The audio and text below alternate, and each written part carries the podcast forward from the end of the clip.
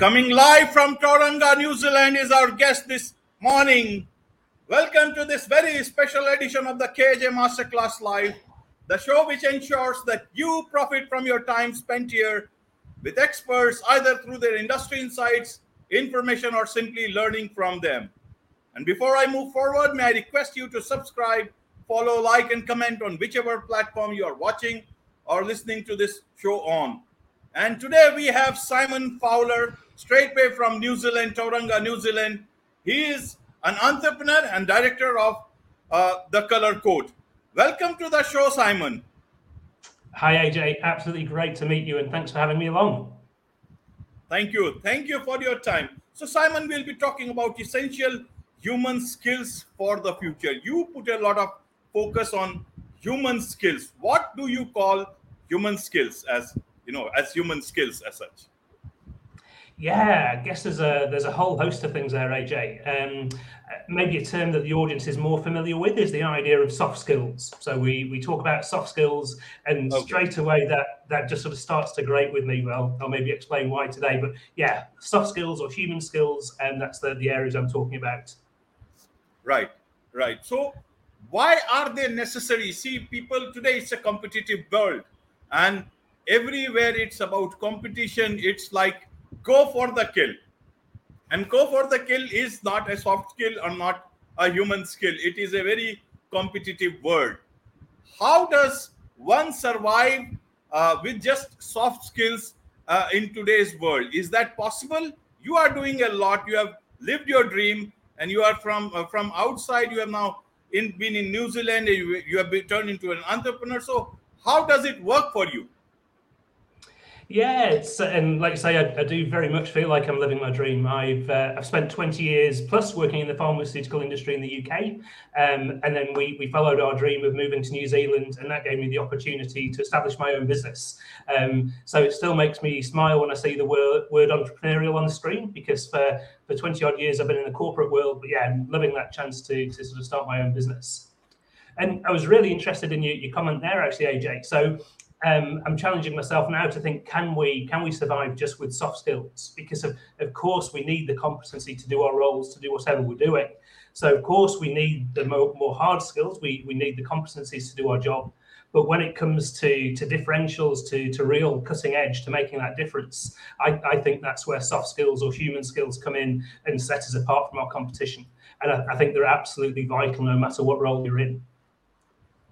Right, right. So uh, Simon, you have worked for companies. You are a businessman. Now you are working with, you know, Insights Discovery. You are a partner to Insights Discovery in New Zealand, and you have that company.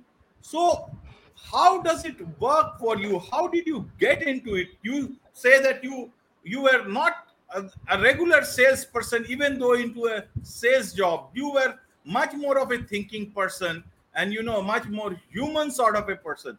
And how did it change for you? Can you tell us a bit about your background your journey uh, uh, that led you to go into get into new zealand? I see on the background such a nice beautiful you, you know frame that i can see and i wish i could be behind uh, you know uh, speaking from such a location yeah, with with COVID opening up, I hope more and more people get the chance to come to New Zealand because it, it's just such a beautiful part of the world. Um, and yeah, I guess that's all been part of my journey. So um, a long time ago now, when I had a lot more hair than this, I was graduating from university. So I was a, a farmer's son, and I went to university to study agriculture. My uh, my dad really persuaded me to to go to university and, and meet other people and, and get sort of some education.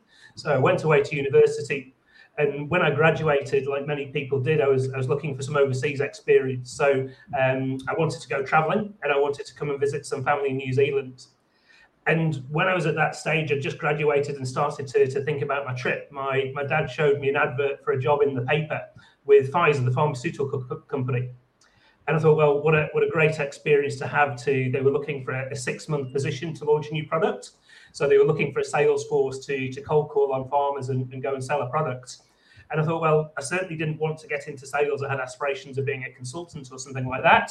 Um, but I thought if I could get six months' experience with a blue chip company like Pfizer and some sales experience, I thought it'd just give me a great start. Um, and probably more importantly at the time, I thought it would give me some pocket money to go traveling to New Zealand. So I took up that six months um, sales position um, which turned into, a, I think, a 22 year career with the same company. Right. Um, so I, I, often say I've only had one job. But in that in that process, I went into sales thinking I was a bit of an imposter. I was I was more introverted. I was quieter. I wasn't that that stereotypical double glazing salesman that we all think of when we when we first think about sales. But as part of my time with Pfizer, I was I was given this mysterious profile, and it, it turned out to be an insights profile. Um, and this insights profile really taught me about myself. So it it taught me about my nat- natural strengths. It, it, taught me how I show up in the world. It, it, taught me how to to interact more effectively with a variety of other people. And at, at that stage, I think that's what turned on the first big light bulb for me. I thought, okay, so to be an effective salesperson, I didn't need to be that that stereotypical double glazing salesperson. Um, I could do sales in my own way, which, from my preference, was all about understanding the needs of my customers, supporting their business, um, and doing it in a in a different way. So it, it's all about self awareness and, and, leveraging your strengths to to do what uh, what you need to do. So to me, it, it just really resonated and, and helped me a lot in that that early part of my sales career. Right, right you talk a lot about self awareness. What, according to you, is self awareness? And what should people know about themselves? Because there are so many things that a person will come to know about him, himself or herself and would not be, you know, uh, decipher which one he, he or she is actually is, what he or she is actually is, and who tells him what what is good and what is not good for him or her yeah, there's some great points there, actually, AJ. And I love the way you say, according to me, what's self-awareness, because I'm sure if you ask lots of your audience, would would all tell you different things about self-awareness. Yeah. Um, I had a fascinating conversation with my wife um, probably about 12 months ago now, because I was talking about insights and I was saying uh, how I did self-awareness, and she was saying, "You you don't do self-awareness." Um, because my wife's passion is um, mindfulness and meditation. So she she thinks that's self awareness. Um, whereas to me, in this guise, self awareness is is understanding yourself. It, it's understanding how you're naturally wired and how you show up to the world. Um, but it, it's also having an awareness about how other people will perceive you. And I guess to your point, AJ, is is there's often no right or wrong with it. it it's based on perception. So I might have my own perception, my own self awareness of how I think I show up. Um, if I ask you, AJ, you might have a totally different perception. Um, if I ask the clients that I worked with today, 10 people in the room could all have a different perception of how I showed up. So to me, self awareness is, is partly knowing your strengths, but it's having an awareness of, of how other people will perceive you as well. But I really see self awareness is it's such a foundational skill. It, it comes into so many of the areas. And obviously, we're, we're going on today to talk about essential human skills. I could argue that, that self awareness is the foundation for all of them because it, it's maybe aware about de- dealing how uh, knowing how we deal with change. It's maybe knowing how we communicate with people. It's maybe coming up with our own resilience strategies. So it, it's such an ongoing um, journey. I don't think self awareness ever stops, but it, it's a real building block for, for all sorts of other key skills. Right, right, Simon. So, in terms of what was the awareness that dawned on you you were working with Pfizer, such a big company in the UK for so many years, and everything was going great. And then you decided you you know you you came to know about something from your inside, and then you decided to move to New Zealand, become an entrepreneur, and today you are you know focusing so much of insights, and you have a partnership with uh, Insight Discovery. Yeah, that's right. Yeah, so I guess um, early on with Pfizer, I started in that sales role. Um, so I, I, went on to work with them for 20 years. So I worked in various sales teams, and we were obviously dealing in animal health. So um, it was normally vets and farmers that I was dealing with. Um, at one stage with my career, I moved into uh, marketing with Pfizer. So I had a secondment to the marketing team. Um, I then became a consultant and used to consult around different areas to support other businesses. And then towards the end of my career with um, the, the, company on the animal health side became Zoetis, um, looking after animal health. And there I became a, a sales manager. And I think what I noticed again when I went into leadership, I'd, I'd sort of fallen back to my old trap of, of when I started managing and leading the team, I was going back to my own preference. And, and what I noticed at that stage was going back to that learning from insights was you don't treat people how you like to be treated, you, you treat them how they like to be treated. So I was falling into the trap of, of managing people by being too um, too detailed and too analytical, whereas some of the team just wanted to be freer, more spontaneous. So I used insights again at that point. Um, and then when I came towards the end of my career with Pfizer and Zoetis at that stage, and I, have loved every every minute. It was an amazing company to work for. They, they put us through all sorts of developments, but I, I, just fell into that trap. I thought if I didn't make some changes, I would have been there for the rest of my career um, or the rest of my working days. And I wanted to challenge myself to do something differently, and that that's what sort of took us to New Zealand. But it was actually it was my, my wife's career, so they, they didn't want another sales manager in New Zealand. That wasn't an essential skill, but they were desperate for midwives, and that, that was my wife's career. So that gave us the opportunity to move over here. So at that stage, um, I left my career with Zoetis, um, rather reluctantly, if I'm if I'm honest. And, and I was then sort of helping the kids settle. I was a stay-at-home dad and, and doing the childcare, and it, it, just gave me that time to think. Okay, so when I when I can work again, when we've sort of filled our visa requirements, what did I want to do? And I thought it, it would be a missed opportunity if I didn't seize that chance to to build my own business. I thought I could take all these things that I've learned and put them into practice in my own uh, my own business. And so I, I did that thing. I'm, I'm, sure many of us on LinkedIn or, or, different sort of articles we've seen about the, the thought about working out your own ikigai. So I went through that process of thinking, okay, what's from my career and from my development, what do I what do I love doing? What do I think there's a value for? What what do clients want that they're prepared to pay for? Um, and what am I good at? And out of all those things, it, it then brought me back to this idea of insights so I, I, got back in touch with Insights and I said, hey, look, I'm, I'm over in uh, New Zealand these days. I've been accredited before. Um, what's the opportunity to deliver insights in New Zealand? And that's when I found out there weren't any other distributors or partners based in New Zealand. So I took up that opportunity. So I formed the Colour Code to become a partner for Insights in New Zealand. And I also work for Insights as an associate consultant to, to deliver the insights learning for, for some of the, the larger organizations. Right, right. So, uh, Simon, now insights discovery, the tool, psychometric tool that you use and you are a partner of uh, through color code is when is the time uh, when is the time to use a tool like that to understand oneself better? Is there a particular time for anybody? Is it only for business settings or should it be used in uh, earlier stages of life to people actually understand whether uh, they want to be make they want to make profits or they want to be going into philanthropy or social work so that it can you know di- distinguish between that. How yeah. does it work for people uh, like that? Because you talk we talked about self awareness so instead of getting aware yourself you take help of different tools that are available in the market uh, how do you see this whole thing yeah, absolutely. And I think that was part of my process, and that's why I chose to invest in the color code and the partnership. Is of all my learning and development with Pfizer, they, they put me through tr- tremendous development, and I'll always thank them for that. But I feel like I used insights every day of my career. It, it just helps you in so many areas, and it helps you connect with other people. So you can certainly use it in the in the in the sort of uh, professional setting.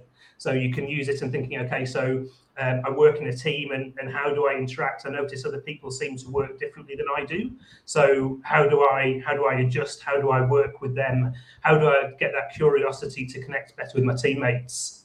We we certainly use it for connecting with our clients as well. So for that sales process, thinking, okay, so I've got a client, I've got a mixture of products and services, and and how do I adjust my style or, or what I talk to them about, or how I deliver that message to to really resonate and drive that client loyalty. I certainly use it in leadership. So in leadership, thinking, okay, so as a leader, what what's my leadership style? How do I show up as a leader? What do I do very naturally? But then who's in my team? And and what tweaks or what adjustments do I need to make to really understand and motivate um, the people that I'm leading? So there's so many um, sort of ways that we can put it into practice in the work setting and even more more recently, you know, how how do I adjust to change? So in this changing world, what, what is there in my self awareness that that teaches me and that reminds me of how I show up at these moments of change? So there's there's lots of professional settings. when I when I then sort of um, set up the color code, I think the other thing I noticed as an entrepreneur is that I'd gone from a huge multinational organization that had thousands of employees with totally different strengths and skill sets. And if I needed certain support, I only needed to pick up the phone and I could get that support. That was the beauty of such a, a great team. Whereas when you when you then sort of put a, a product in your gardens, you start your own business, you, you feel very isolated. So I went back to insights to think about my strengths, to think, okay, so these are my strengths, these are what I can do very well, and this is what I enjoy doing. But as, a, as an entrepreneur, if I want a successful business, I've got to realize there's some things that I don't do naturally and either invest to help to get other people to help me doing that or to put in my own development to help me getting better. So um, it certainly helps in that entrepreneurial and startup stage and it, it helps personally as well. Um, I think just about every session I do with a client, someone will, will come up to me at, at, the break and say, "Oh, you know, um, does this does this work with partners at home?" Um, and we say, "Yeah, absolutely. It's it's understanding yourself and it's understanding different people. So that doesn't need to just be in the professional setting. It, it helps in all those different spaces." Right, right. So Simon, now in terms of soft skills, you know. Mm. Uh, when in now this whole world especially after covid during covid this whole concept of work work from home remote working you know hybrid work and then there was this great resignation. Everything has changed and everybody is trying to figure out what do employees want what does a worker want what does the economy want and what does the future want. And still everybody is working towards understanding that. How do you see because see the great resignation has clearly told everybody that listen we have our own respirations and we want to live a life that we want to. Everybody aspires for it but now they have a chance to live the life that they want because of technology because of you know the way things have opened up uh, in in every sphere of life. How do you see that for soft skills? And what when when when you call them as soft skills does it have a future which can give you both bread and butter as well as living your dream how do you see this whole concept yeah, and I think just that that very conversation, you know, you, you've made some great points there, and it, it emphasizes the absolute need for human skills um, because the world's changed. All, all those lines have suddenly become blurred, and I think the amazing thing it's given is all this choice. So now, you know, maybe five years ago, we would have taken for granted that we worked for a large and to do our job, we had to jump on a bus or jump in the car and go to that office Whereas we've now learned that we can work very successfully remotely. Um, there's lots of jobs that we can do from from different locations. The world's getting smaller. I think the very fact that you and I are having this conversation in, in such different parts of the world proves that. Um, so it, and I think this idea of the great resignation, it, it, it's showing people that, okay, we can do those things differently and I'd say to anyone, you know, think very carefully. It's you know, starting your own business. There's there's some amazing things about it, but it, it's certainly not all easy. So really think about you know the the benefits and the pros and cons of both sides. But the, the thing I think it's giving to employers is we need to really value and understand our, our colleagues because now if, if people are thinking about these different things do we do we need to insist that they must be in the office to do this job or if we want the right employees do we have to be more flexible to what we offer them in terms of remote working or um, working in different ways? So yeah, there's there's so much to what you just said that, that affects the skills that are essential. But I think partly to your point as well, if if we can see that there's so much change going on in the world, so you know, remote working, pandemics, um, the Great Resignation, technology replacing jobs. I mean, crikey, there's been a, a number of surveys that, that have been done to say 75% of our jobs could be replaced by technology. So right. change is, is just going to be such a constant thing. So that to me then affects the human skills that are essential because it, it then becomes about things like um, agility and resilience or uh, growth mindsets that are, are, going to be the real skills that, that sort of see people thrive in the future. Right, right, uh, Simon. So you see the soft skills, which a lot of people used to say that this person is soft it's not his he cannot do this job. Or you know when you got to go for the kill the person is will not be able to do it. And now with the advent of technology what is happening to places around us? You see empathy is diminishing a lot of places. There is so much of you know mental stress mental issues that have arisen. Mm-hmm. and the biggest problem that you find is that you with hundreds and hundreds of communication tools there is so much of you know non communication happening no communication happening. And even if there is a communication happening the tools uh, with, within the tools itself there is so much of you know things that get lost in translation so do you think now that the times of so-called soft skills have come and those will take the center stage as technology starts taking our lives into its grip how do you see it from a place sitting there in new zealand Yeah, and I think um, that that idea of lost in translation is a perfect one because maybe that's what's happened with the idea of soft skills. So let's not call them soft skills. Let's call them human skills. Right. Let's call them essential skills. Because you know, I noticed that you, you you mentioned that idea of of not being able to go for the kill. So a soft skill wouldn't suggest that someone can't go for the kill. Soft skills would say someone who is a great communicator would have great soft skills. So that might mean someone who can can sort of take on board conflict, who can have those challenging conversations, um, who can be more purposeful when they need to. So someone with soft skills isn't that sort of traditional person who we who we thought of as soft or weak. Far from it. Um, so let, let's call them human skills or essential skills. But yeah, now now without a doubt is the time. And again, for, for some of the reasons you've said, is it's been a ch- tough, challenging few years. Um, we've seen some amazing colleagues um, who've been suffering from burnout. I don't think yet we're over from the human effects of going through a pandemic. Um, you know, people are still finding their way with all that. So we could have managers that, that might have great technical skills, but if they can't be there for the colleagues, if they can't show that empathy, that understanding, that connection, then they're going to lose those colleagues and I think to to balance out, so partly we've got the Great Resignation, that idea of people leaving. The other thing we're certainly seeing in New Zealand, if not around the world, is a skills shortage.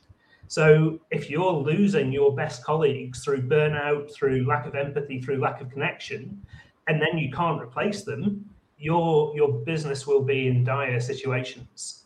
So connecting, empathy, um, you know, all those skills we spoke about, and supporting our teams up in those skills is absolutely non-negotiable. Right, right. So, what are some of the skills, if you can name, uh, Simon, which will have demand going forward? Uh, that will actually be, you know, useful in terms of getting you not just an employment, but a good employment and as well paid as any other definitely. So I I went for four. So I knew in our conversation we'll be discussing these uh, these future skills. So and the first one I thought about is the idea of having a growth mindset. Um, okay. So I uh, I did a poll on on my LinkedIn audience um, probably a couple of months ago now, and I can't remember the number of respondents, but it, it had a decent number of respondents. And I asked the audience, I said, okay, so in your next hire, the next person you're looking to recruit, would you would you prioritize skill set or mindset? What proportion do you think went for mindset? Could you have a guess, AJ? What what proportion of respondents said they would prioritize mindset over skill set? Well, it's difficult to fathom. It all depends on the type of audience you have. Depends yeah. on the type of composition of that. Can you you tell? So 100% of the respondents said they would choose um, skill would choose mindset over skill set. And I, I, expected more to come through with mindset, but it, it, surprised me that 100% did. But I think some of the comments coming back were suggesting, well, we, we can teach skills. We, we can't always teach a positive and a growth mindset. So to me, a, a growth mindset is just that that curiosity to learn. It's that that openness to think that we've never got it perfect, that we we can take on new skills, that we're, we're open to learning as opposed to thinking that we've done it all before or we're perfect and, and not being able to take on new skills.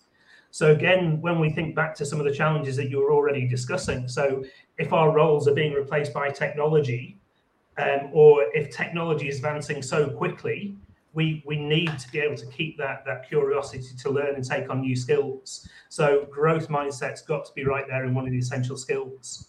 And it, it isn't it, it's something we can learn, but it, again, it, it takes a lot of self awareness and honesty. Um, I sometimes hold sessions with clients, and you you see people sort of that that frustrated look and that folding of the arms, and I'm I'm too old for this, or I've, I've heard this all before. That's not helpful um, you know, we, have got to open that mind to take in new information and to, to allow that, that development to, to keep going. So yeah, growth mindset absolutely to me is an essential human skill for the future. Okay, okay. And any other growth mindset? And I hope um, a lot of people do not mistake growth mindset. Several uh, people believe growth mindset may be maximum uh, grow, growing of profits. I, I hope they don't uh, misunderstand these two words. Yeah, absolutely. And, and, obviously, for entrepreneurs and businesses, there's there's nothing wrong with it. One thing we should be all expecting that that growth in finance. But to me, I want right. to see one reflect the other. So I'm I'm sort of 100% positive that the growth in these human skills will lead to a growth in business. That's that's why my passions for them is as a businessman. Um, but I think you know growth mindset. It, it's yeah, it's not about the growth of the business in terms of KPIs and figures. It's that growth of ourselves in terms of I, I, think I can keep developing, keep learning, and also being accepting and welcoming of the growth of others in my team. So yeah, it's that that ability to take in new information and that the desire to learn more. Um, right. Another one I'd go for is is the idea of resilience, um, okay. and I think with resilience, um, I've, I've seen it. So there's some people we mention resilience, and there's that eye roll. We've, we've heard it so often. It's oh, we're being told just to get on with it. But again, in our conversation so far, AJ, we we know there's been so much change. Um, you know, we travel has been restricted. We've been working from home. We've faced things that we we weren't even aware of three or four years ago, um, and the world will keep changing. So to me, resilience is is just knowing that yeah, those changes will come, but it, it's being aware of how you how you react to that. It's coming up with your own strategies, your own coping mechanisms and back to my uh, my wife's passion for mindfulness, she she said to me, she said we we can't change the wave the waves, but we can learn to surf. So it's knowing that that things will will come and go, that there'll be highs and lows, but it, it's having that resilience to ride that and and knowing our own personal path through that to to be resilient through those changes. Right, right. So one is growth mindset, then there is resilience. Uh, anything more? Uh, yeah, more close to close to resilience is um, I would go with agility. So if if resilience is is knowing how you cope um, with those changes, with those things happening, agility is the ability to change. Okay. So again, whether it's whether it's your own business or whether it's you um, trying to future future proof yourself in a large organization, if I if I was a CEO of a big company and I thought, okay, so we've got leadership changes, we've got acquisitions, we've got new products, we've got new technology, I want people that can roll with those punches. I'd, I'd want people that that know their strengths and that can think, okay, so my job's changing, but this is how my skill set can can be adapted. This is how I can adapt to know what's expected of me. What we don't want is people that have that that instant negative reaction to things or can't see the positives in things. So knowing how we can adapt knowing how we can change and leveraging leveraging our skills and our strengths as we as we go through those changes um, i think agility is going to be absolutely key. Right and right i've uh, got one more for you yeah yeah carry on um, and again, we, have touched on it already, but I'd say the other one is the ability to connect and collaborate at distance. So the power of human connection will never go. Um, yes. I've moved to New Zealand, and you know, I commonly hear it's people first. People buy from people. So there's a there's a whole load of things that can be replaced by technology, but I don't think human connection can ever be replaced. So that ability to connect with people is is vital. And these days, you know, that ability to connect at distance. So as, as, as organizations go multinational. We've got different time zones. We're working with colleagues that we might never ever meet in, in person. We've got multiple generations for the first time working together. Who you know, Generation X, Generation Y, Gen Z, um, different multi, different nationalities. That's all really positive but we've got to find authentic ways where we can connect with those people and we can find quick ways to work effectively and force you know effective uh, relationships that, that can sort of serve our work together. So i'd say that was the, the last one for me. Right right. And I, I, I was about to ask otherwise. You mean power of human connection? We can uh, another another word for it can be empathy yeah, I think empathy is certainly there. So um, again, we, we we don't all need to be the same. In fact, far from it. Is is if we're all too similar. I'd, I'd say, you know, had this discussion with the team today. Is is if if we all get on perfectly, if we all communicate the same way, have similar ideas, we we never rock the boat. I think there's a danger sign there. Is is our our thinking is never going to be round enough. We we want those uncomfortable moments where we notice someone's coming from a totally different place um, because that you know that's that that sort of different ways of doing things that, that's going to give us richer thinking. But we we've got to have the tools to navigate that and show that the respect it de- deserves. So I, I love that that phrase of, of being comfortable with the discomfort. It's just saying that okay, when that discomfort happens, that's when the magic's happening. That's when we've got different perspectives coming together. But but being respectful to it and, and being able to connect through it so yeah, it's, it's, bringing all those wonderful differences of a team together to to really support our, our communication and our work as a team. Great, Simon. Great. We have covered quite a bit of this topic, and you know, it's nice to know about things about you know growth mindset, resilience, utility, and you know, and the power of human connection. So, my last question, it's not a question, but how do people learn more from you? How can they connect with you? How can they learn more about what you do what your company is? The color code is all about you know. Uh, please tell us so that they can connect with you directly too yeah, absolutely, and I'd, I'd, love to to hear from people and have those discussions. Um, I'm not a big hard sell person. I, I, like to hear people's challenges and see how we can support them. Um, and I'm not saying we've got the answer to to everyone's problems, but I'd love to connect with with different people. So come and find me on LinkedIn. So uh, I think you'll have my uh, my details there for LinkedIn. I'm, I'm yes. on LinkedIn most days, um, and also my uh, my company website. So um, www.thecolorcode.co.nz or my email address, simon at thecolorcode.co.nz. Um, so yeah, whichever one of those is uh, is the most appropriate for you. But I'd, I'd love to hear from you and, and have some of these discussions. Right, right. I'll include as much information also on the YouTube description so that uh, people can directly go from there. Yeah, and if, if people aren't ready for a, a, phone call or you know they, they don't want to talk just yet, jump on our website and there's a there's a video that talks about the insights model. Um, and yeah, it's it's been used by some of the, the world's biggest companies, and we're yeah we're very proud to be a partner of Insights here in New Zealand.